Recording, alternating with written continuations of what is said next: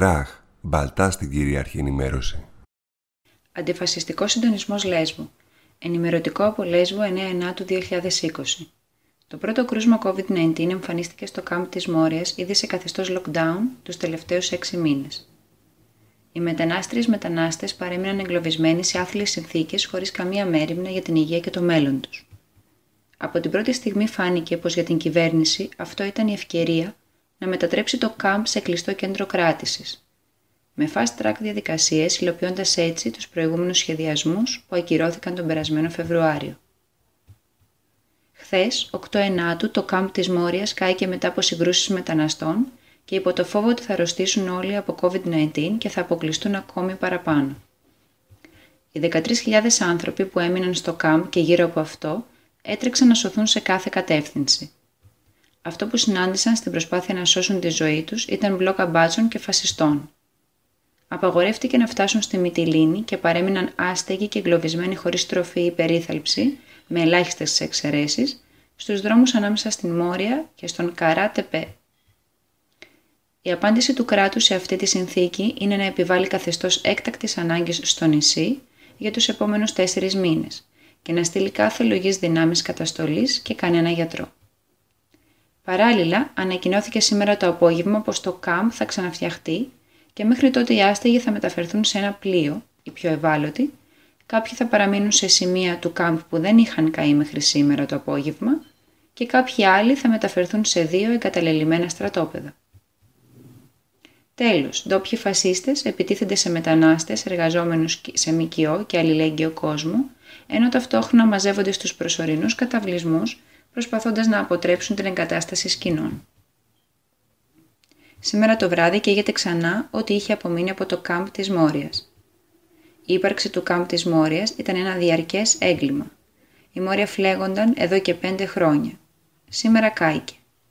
Αλληλεγγύη στους μετανάστες και στις μετανάστριες, ελεύθερη μετακίνηση σε όλες και όλους, κανένα κέντρο κράτησης ποτέ και πουθενά.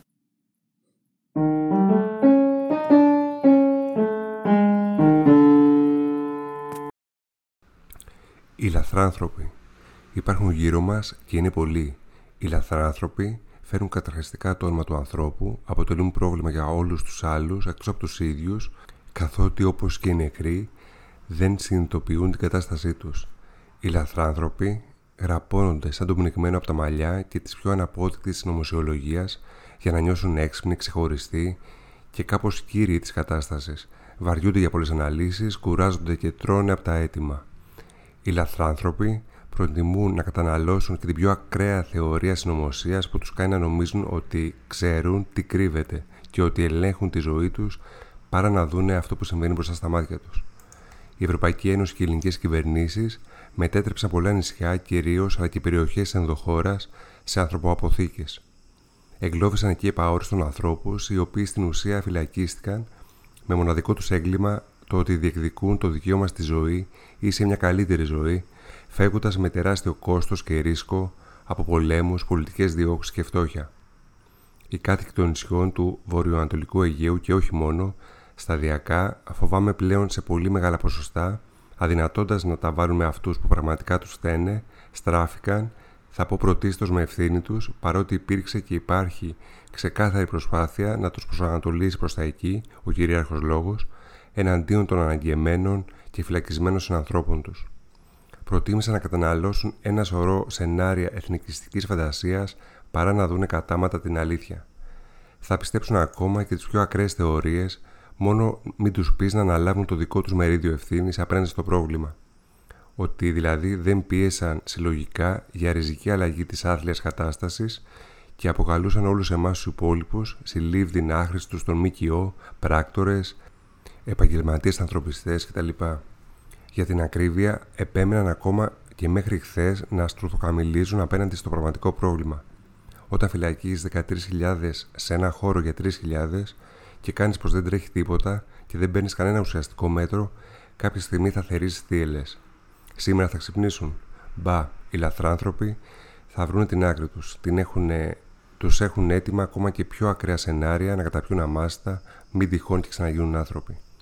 Οι λαθράνθρωποι δεν θέλουν να δουν τις άθλιες συνθήκες διαβίωσης που από κάθε άποψη, τροφή, υγιεινή, χώροι ύπνου, εγκλισμός, καμία προοπτική, εξαναγκάζονται ανέτεια και απάνθρωπα να υποστούν οι μετανάστες. Δεν θέλουν να δουν οι λαθράνθρωποι ότι πάντοτε στην ανθρώπινη ιστορία και μετακινούνταν οι άνθρωποι μαζικά όπου γης, έξω εδωρή, και όταν νιώθαν ότι δεν είχαν πια τίποτα άλλο να χάσουν, και είχαν ήδη τις αλυσίδες τους, φυλακές, στρατόπεδα, συγκέντρωση γκέτο. Πάνω απ' όλα δεν θέλουν να δούνε το διαρκές έγκλημα των πολυεθνικών και των υπαλλήλων κρατών για τους πολέμους στις χώρες που διαλύθηκαν, Συρία, Αφγανιστάν, το διαρκές έγκλημα της Ευρωπαϊκής Ένωσης φρουρίου του ελληνικού κράτους αλλά και της ελληνικής κοινωνίας, που αφού μοίρασε σε ένα κάποιο ποσοστό μερικά μπουκαλά και νερό, στην πλειονότητά της έκανε μετά πως δεν έβλεπε. Ακριβώς όπως και οι περισσότεροι Γερμανοί επιτροί του Ράιχ δεν ήθελαν να βλέπουν τα στρατόπεδα συγκέντρωσης δίπλα τους. Όχι στα στρατόπεδα συγκέντρωσης, τη μεγάλη ντροπή της γενιάς μου, όπως τη λέω, να κλείσουν άμεσα όλα αυτά τα κολαστήρια κρατητήρια και να μεταφερθούν οι άνθρωποι σε ανθρώπινες δομές. Οι καταλήψεις για μετανάστες σας μαράνε καθήκια για να κοιμούνται τώρα στα πεζοδρόμια της Βικτόριας ένα σωρό άνθρωποι. Όχι στον κοινωνικό κανιβαλισμό. Βάλτε τα λαθράνθρωποι επιτέλους με αυτούς που σας στέλνουν, κάντε κάτι για να επιστρέψετε στο ανθρώπινο είδος. Καμία ανοχή στους λαθράνθρωπους. Η κοινωνική απαξία είναι το λιγότερο. Ιστερόγραφο. Δεν τους απανθρωποποιώ πλήρως, έχοντας πλήρη επίγνωση ότι αυτό ανοίγει την κερκόπορτα για ναζιστικές λογικές και πρακτικές. Οι λαθράνθρωποι έχουν ακόμα τη δυνατότητα να ξανακερδίσουν την ιδιότητα του ανθρώπου. Η χθεσινή πυρκαγιά φοβάμαι ότι και υπό την καθοδήγηση των μέσων μαζικής εξαπάτησης και των ρουφιάνων δημοσιογράφων θα τους απομακρύνει και άλλο. Ιστερόγραφο 2. Την φωτιά Σμικίνε την έβαλε ο Ερντογάν, όχι πράκτορες, ο ίδιος. Τον είδα στον ύπνο μου και το επιβεβαίω στο Μέγκα, ο Σκάι και ο Χατζηνικολάου προσωπικά.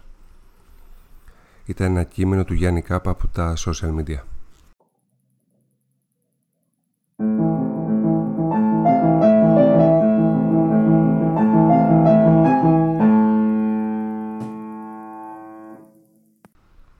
Η υποκατάληψη βρίσκεται το Δημαρχείο Χανίων από σήμερα 5η 10 Σεπτέμβρη. Αλληλέγγυε και αλληλέγγυοι κατέλαβαν το κεντρικό κτίριο του Δημαρχείου από νωρίς το πρωί και στήθηκε στο χώρο μικροφωνική. Αλγινή εντύπωση αποτελεί η απόφαση της Δημοτικής Αρχής να παραμείνουν κλειστές υπηρεσίες εξυπηρέτησης του κοινού, όπως λόγω χάρη το ΚΕΠ, ενώ οι υπόλοιπες υπηρεσίες λειτουργούν κανονικά. Η κατάληψη του Δημαρχείου είναι απερίσβαστα αντίθετη στην τακτική αυτή και δηλώνει αλληλέγγυα στις εργαζόμενες και στους εργαζόμενους. Η ανοιχτή συνέλευση αλληλεγγύης έχει προγραμματιστεί για τις 7 το απόγευμα απόψε. Βρίσκεται δηλαδή σε εξέλιξη αυτή την ώρα. Ακολουθεί το πρώτο κείμενο της κατάληψης του Δημαρχείου. Σήμερα, 19 το πρωί, καταλάβαμε το Δημαρχείο Χανίων σε μια προσπάθεια να δημιουργήσουμε ένα κοινό τοπο αγώνα ενάντια στην αρπαγή του Λόφου Καστέλη από την εταιρεία Μπελβεντέρε μέσω της συνεργασίας της με δημαγωγικούς και κατασταλτικούς μηχανισμούς του κράτους αλλά και της τοπικής αυτοδιοίκησης και της Δημοτικής Αρχής Χανίων. Η υποκρισία που τρία χρόνια τώρα δείχνουν οι τοπικοί άρχοντες στην επέκταση της εμπορευματοποίησης των ελάχιστων δημόσιων χώρων είναι εμφανής στον καθένα και στην κάθε μία στην πόλη. Η κατάληψη Ροζανέρα ήταν η μόνη που διασφάλιζε την ελεύθερη πρόσβαση σε ένα από τα ωραιότερα σημεία της πόλης. Ελεύθερο πάρκινγκ το πρωί, βόλτα και θέα χωρίς να πληρώνεις. Αυτή η δημοτική αρχή που κόπτεται τώρα να βγάλει λογίδρια για το δημόσιο χώρο είναι η ίδια δημοτική αρχή που έχει κάνει τις πλατείες και τα σοκάκια της πόλης εμποροπανήγυροι προς όφελος των αφεντικών, μικρών και μεγαλύτερων.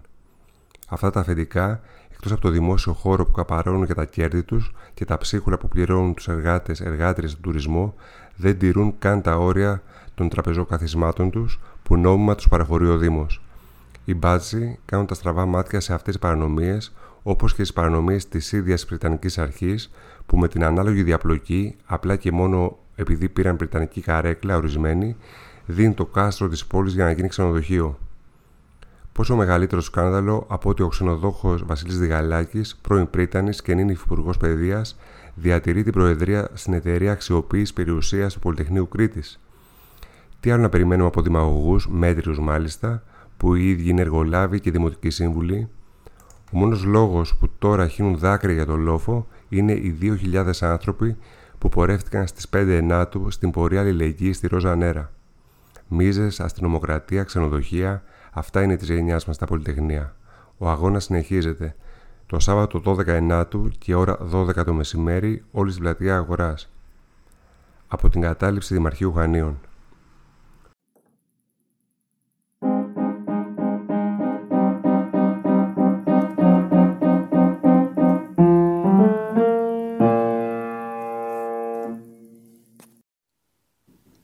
Κοινωνικό στέκι.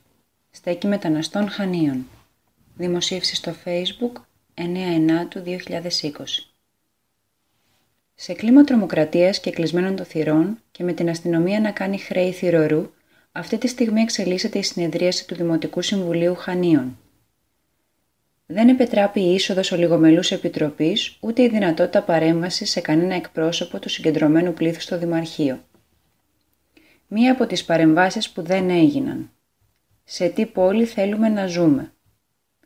Πώς μπορεί να παραβλέπουμε τις οικονομικές και κοινωνικές επιπτώσεις στην ποιότητα ζωής μας εξαιτίας του μονόδρομου της βιομηχανίας του τουρισμού; Δεν μας διδάσκει τίποτα η κατάσταση που διαμορφώνεται εξαιτίας του COVID-19. Είναι δυνατόν σήμερα η ανάγκη της πόλης να είναι ένα ακόμη ξενοδοχείο την ώρα που χιλιάδες συμπολίτες μας προσπαθούν να επιβιώσουν επειδή έχουν μείνει άνεργοι από τους τομείς του τουρισμού και του επισητισμού; Θα μας καταπιούν τα τραπεζοκαθίσματα. Δεν έχει μείνει ελεύθερος δημόσιος χώρος στο κέντρο της πόλης. Θέλουμε μια πόλη βιώσιμη για τις ανάγκες της νεολαίας, του κόσμου, της εργασίας, όλων εμάς. Αντί για αυτό βλέπουμε ποια είναι η πολιτική για τη χρήση των κτηρίων. Πόσα σωματεία, σύλλογοι, καλλιτεχνικές ομάδες έχουν ζητήσει από το Δήμο να τους παραχωρηθεί για τις λειτουργίες τους ένα κτίριο και ποτέ δεν ικανοποιήθηκε το αίτημά τους. Γιατί ακόμη δεν φρόντισε ο Δήμος για την παροχή ενός θερμενόμενου χώρου 24 ώρες λειτουργίας στο κέντρο της πόλης για τους άστεγους τη στιγμή που έχουν ήδη καταγραφεί αρκετοί θάνατοι; Ή για έναν χώρο υποδοχής προσφύγων και μεταναστών; Αυτή τη στιγμή στην πόλη μας 70 άτομα έχουν στιβαχτεί στο κολυμβητήριο Χανίων για άγνωστο διάστημα και σε απαράδεκτες συνθήκες. Πολλές από τις παραπάνω ανάγκες, σταθερά τα τελευταία 16 χρόνια, κάλυπτε η κατάληψη Ρόζα Νέρα. Χαρακτηριστικά να αναφέρουμε τη φράση του πρώην Δημάρχου «Ας πάνε στη Ρόζα Νέρα», όταν απαιτούσαμε να βρεθεί ένας χώρος υποδοχής για τη φιλοξενία προσφύγων που ναυάγησαν νότια του νησιού. Τώρα που εξαιτίας της εκένωσης η λίστα των αστέγων μεγαλώνει, τι θα προκύψει στη θέση της κατάληψης; Ένα ξενοδοχείο πολυτελείας. Α ορίσουμε το νόμιμο και το παράνομο. Επειδή ο Δήμαρχος επικαλείται διαρκώς την αστική δημοκρατία, ας δούμε πώς η αστική δημοκρατία ορίζει τις έννοιες παράνομο, νόμιμο. Τρανό παράδειγμα ο Λόφος Καστέλη. Ορίζεται νόμιμο ο ιστορικός χώρος να καταπατείται και να γίνεται αντικείμενο κερδοφορίας ως πολυτελές ξενοδοχείο. Και παράνομο ο χώρος αυτός να συντηρείται, να ανθίζει και να αναδεικνύεται μέσα από συλλογική προσπάθεια με στόχο το κτίριο και η αυλή του να είναι χώροι ανοιχτοί και προσβάσιμοι σε όλους και όλες. Είναι νόμιμο ο πρώην Πρίτανης, νυν υφυπουργό παιδείας, να παίζει το ρόλο του μάνατζερ και του κτηματομεσίτη ξεπουλώντας δημόσια περιουσία; Είναι το πανεπιστήμιο παραμάγαζο των ολιγαρχών και των επενδυτών. Είναι νόμιμο ο ίδιος να παραβιάζει τη σαφή συνταγματική διάταξη που απαγορεύει την εκποίηση των κτηρίων, εφόσον αυτά αποτελούν περιεχόμενο δωρεάς υπέρ του δημόσιου ή υπέρ κοινοφελού σκοπού, άρθρο 109. Είναι νόμιμο ο γνωστός ακροδεξιός τηλεπολιτής νυν Υπουργός Ανάπτυξης και Επενδύσεων και Αντιπρόεδρος της Κυβέρνησης να αναγγέλει περήφανος ότι επιτέλους άνοιξε ο δρόμος για μια τρομερή επένδυση στην καρδιά του ιστορικού κέντρου των Χανίων, την ώρα που ο συγκεκριμένος χώρος έχει χαρακτηριστεί ως μνημείο. Απόφαση Υπουργείου Πολιτισμού ΦΕΚ 50 κάθετος 22 Τρίτου 2018 ταυτελή Α, παραγνωρίζοντας τις διαθέσεις και την μαζική αντίδραση των κατοίκων της πόλης μας είναι νόμιμο να μετατρέπεται μια ολόκληρη γειτονιά σε αστυνομοκρατούμενη, στρατιωτικοποιημένη ζώνη για χάρη μιας επένδυσης. Είναι νόμιμο μια εταιρεία να δίνει εντολές και να κινητοποιείται σχεδόν σύσσωμος ο κρατικός μηχανισμός για να ικανοποιήσει τα αιτήματά της στο ταχύτερον δυνατόν, μετατρέποντας τις δυνάμεις της αστυνομίας σε ιδιωτικούς μπράβους, είναι νόμιμο να υπογράφονται εν μία ανοιχτή φωτογραφικές ρυθμίσεις που εξυπηρετούν τα συμφέροντα επενδύσεων, προσφέροντάς τους παράθυρα διεξόδων από την ομοθεσία. Όπως έχουμε δει να συμβαίνει στο παρελθόν, Φιλαδέλφια, Είναι νόμιμο κάθε τετραγωνικό χιλιοστό ελεύθερου δημόσιου χώρου να βρίσκεται στα χέρια της αγοράς. Και εν τέλει που είναι όλες αυτές οι παρανομίες που ανέκαθεν ακούμε ότι συμβαίνουν εντός της κατάληψης της Ρόζα Νέρα. Τόσα χρόνια υπάρχει μια τρομερή συκοφαντία για τη χρήση του κτηρίου, τους επισκέπτες και τους κατοίκους της. Είναι πρεζάκια, είναι αλήτες, είναι εγκληματίες. Και τελικά, αντί για τα περίφημα αποδεικτικά στοιχεία των άνωθεν κατηγοριών, γίναμε όλοι μας μάρτυρες τρομερών αποκαλύψεων. Έπιπλα, βιβλία, κουζινικά και προκηρύξεις. Κόντρα στις ανυπόστατες φήμες 16 χρόνια τώρα, η Ροζανέρα είναι ένα σχολείο πολιτισμού και δημοκρατίας. Ένα κοινωνικό και πολιτικό κέντρο. Ένα καταφύγιο για κάθε μία, για κάθε έναν, για όλους μας όταν το είχαμε ανάγκη. Ποιος ο ρόλος της τοπικής αυτοδιοίκησης; Καλωσορίζουμε τον Δήμαρχο στον αγώνα κατά της ξενοδοχοποίησης, απαιτώντας να μας περιγράψει με σαφήνεια τις κινήσεις και τις ενέργειες που σκοπεύει να κάνει για να υπερασπιστεί αυτή τη θέση. Και αφού τάσεστε δημόσια ενάντια στα σχέδια για την οικοδόμηση ξενοδοχείου, έχετε απευθυνθεί εγγράφος προς το αρμόδιο Υπουργείο για να τους γνωστοποιήσετε αυτή σας τη θέση; Επερωτούμε τις ευρύτερες δυνατότητες της Δημοτικής Αρχής.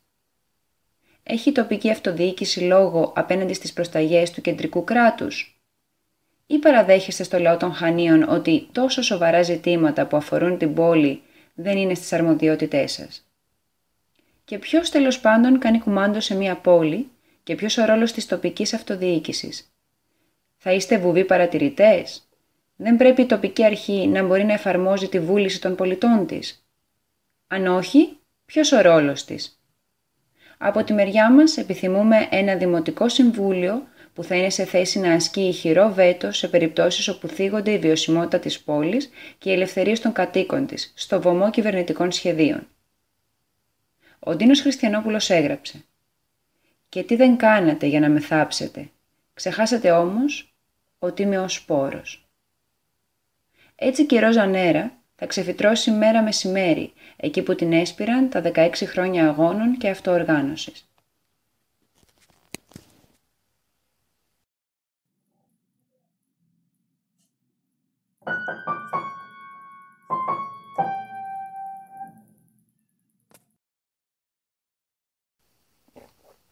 Ολμέ, Αθήνα 9 του 2020 Ψήφισμα της Γενικής Συνέλευσης των Προέδρων των ΕΛΜΕ, 5-9 του 2020.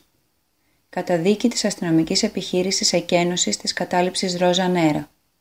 Η Γενική Συνέλευση των Προέδρων των ΕΛΜΕ καταδικάζει την αστυνομική επιχείρηση εκένωσης της κατάληψης Ρόζα Νέρα στα Χανιά.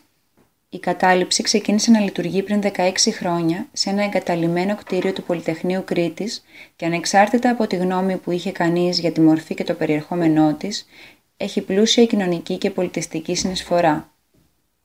Η παράδοση ενός ιστορικού χώρου, όπως ο Λόφος Καστέλης στο ξενοδοχειακό κεφάλαιο και τη μετατροπή του σε ένα ακόμη πολυτελές ξενοδοχείο θα αποκλείσει μεγάλο μέρος των χανιωτών από την πρόσβαση στην περιοχή. Να σημειώσουμε ότι η προσέγγιση στο χώρο ήταν ελεύθερη και φιλοξενούνταν αρκετοί άστεγοι. Από τη Γενική Συνέλευση των Προέδρων των ΕΛΜΕ.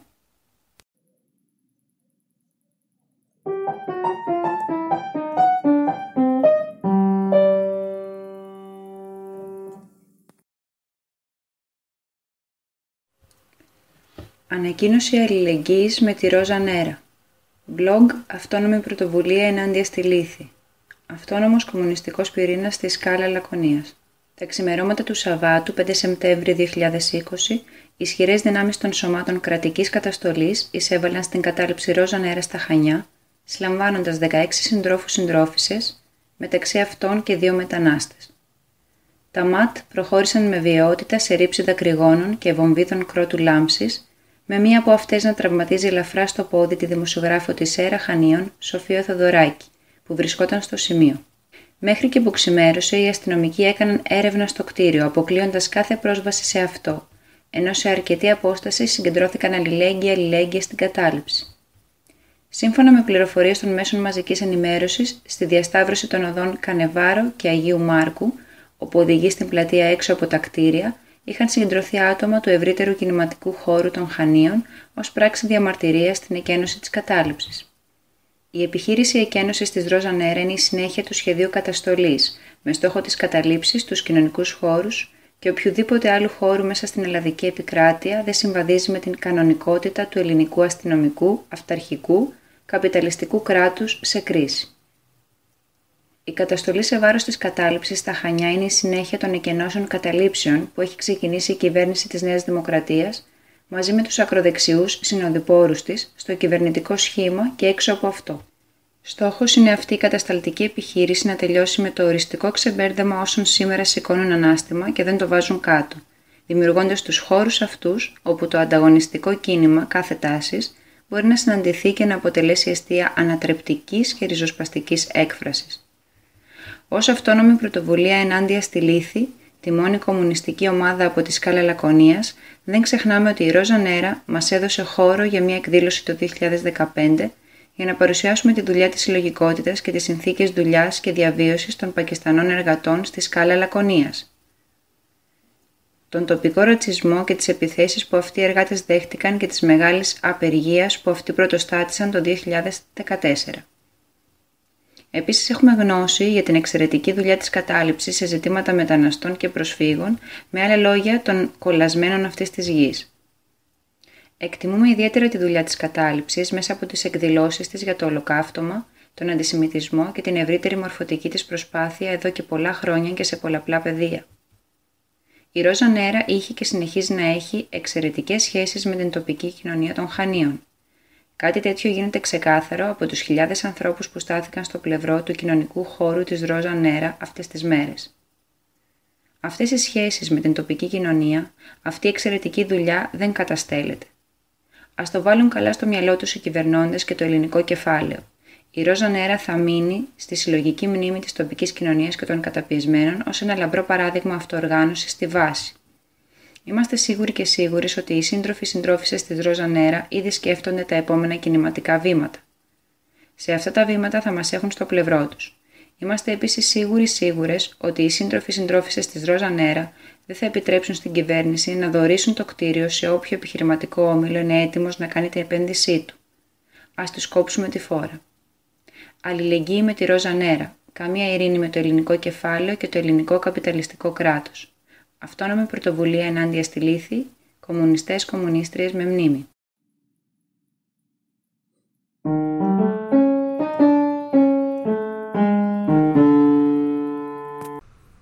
Κείμενο της θεατρικής ομάδας «Ανάμεσα στο φως και τη σκιά». «Ανάμεσα στο φως και τη σκιά» είναι το όνομα της ομάδας μας και για μας σημαίνει «Δεν φοβόμαστε να εκτεθούμε στο φως», όπως επίσης δεν μας νοιάζει να είμαστε στη σκιά με όλους τους ανθρώπους που αναζητούν και πασχίζουν για δικαιοσύνη, αξιοπρέπεια, ελευθερία. Αυτή η πεποίθηση μας έφερε στο θεατράκι της Ροζανέρα που μας παραχωρήθηκε για πρόβες στην αυλή που παρουσιάσαμε μια performance για την ενδοοικογενειακή βία στο καφενείο που συνδιοργανώσαμε με τη βιβλιοθήκη 451 της Ροζανέρα μια βραδιά beat pieces. Και επειδή είμαστε όλοι εργαζόμενοι, συναντηθήκαμε πολλές φορές στους δρόμους για διεκδίκηση των εργασιακών δικαιωμάτων μας ενάντια στις απολύσεις, τους μισθούς πείνας, τις απλήρωτες ευερορίες, τις απάνθρωπες συνδικές εργασίας.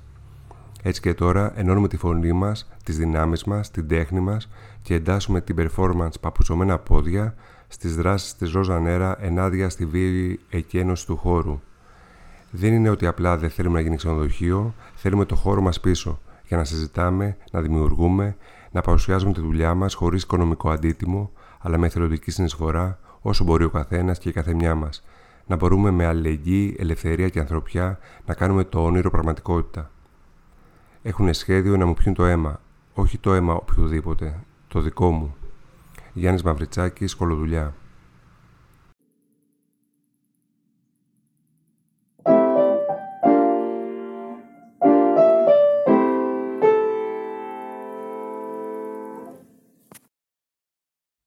Κράχ, μπαλτά στην κυρίαρχη ενημέρωση.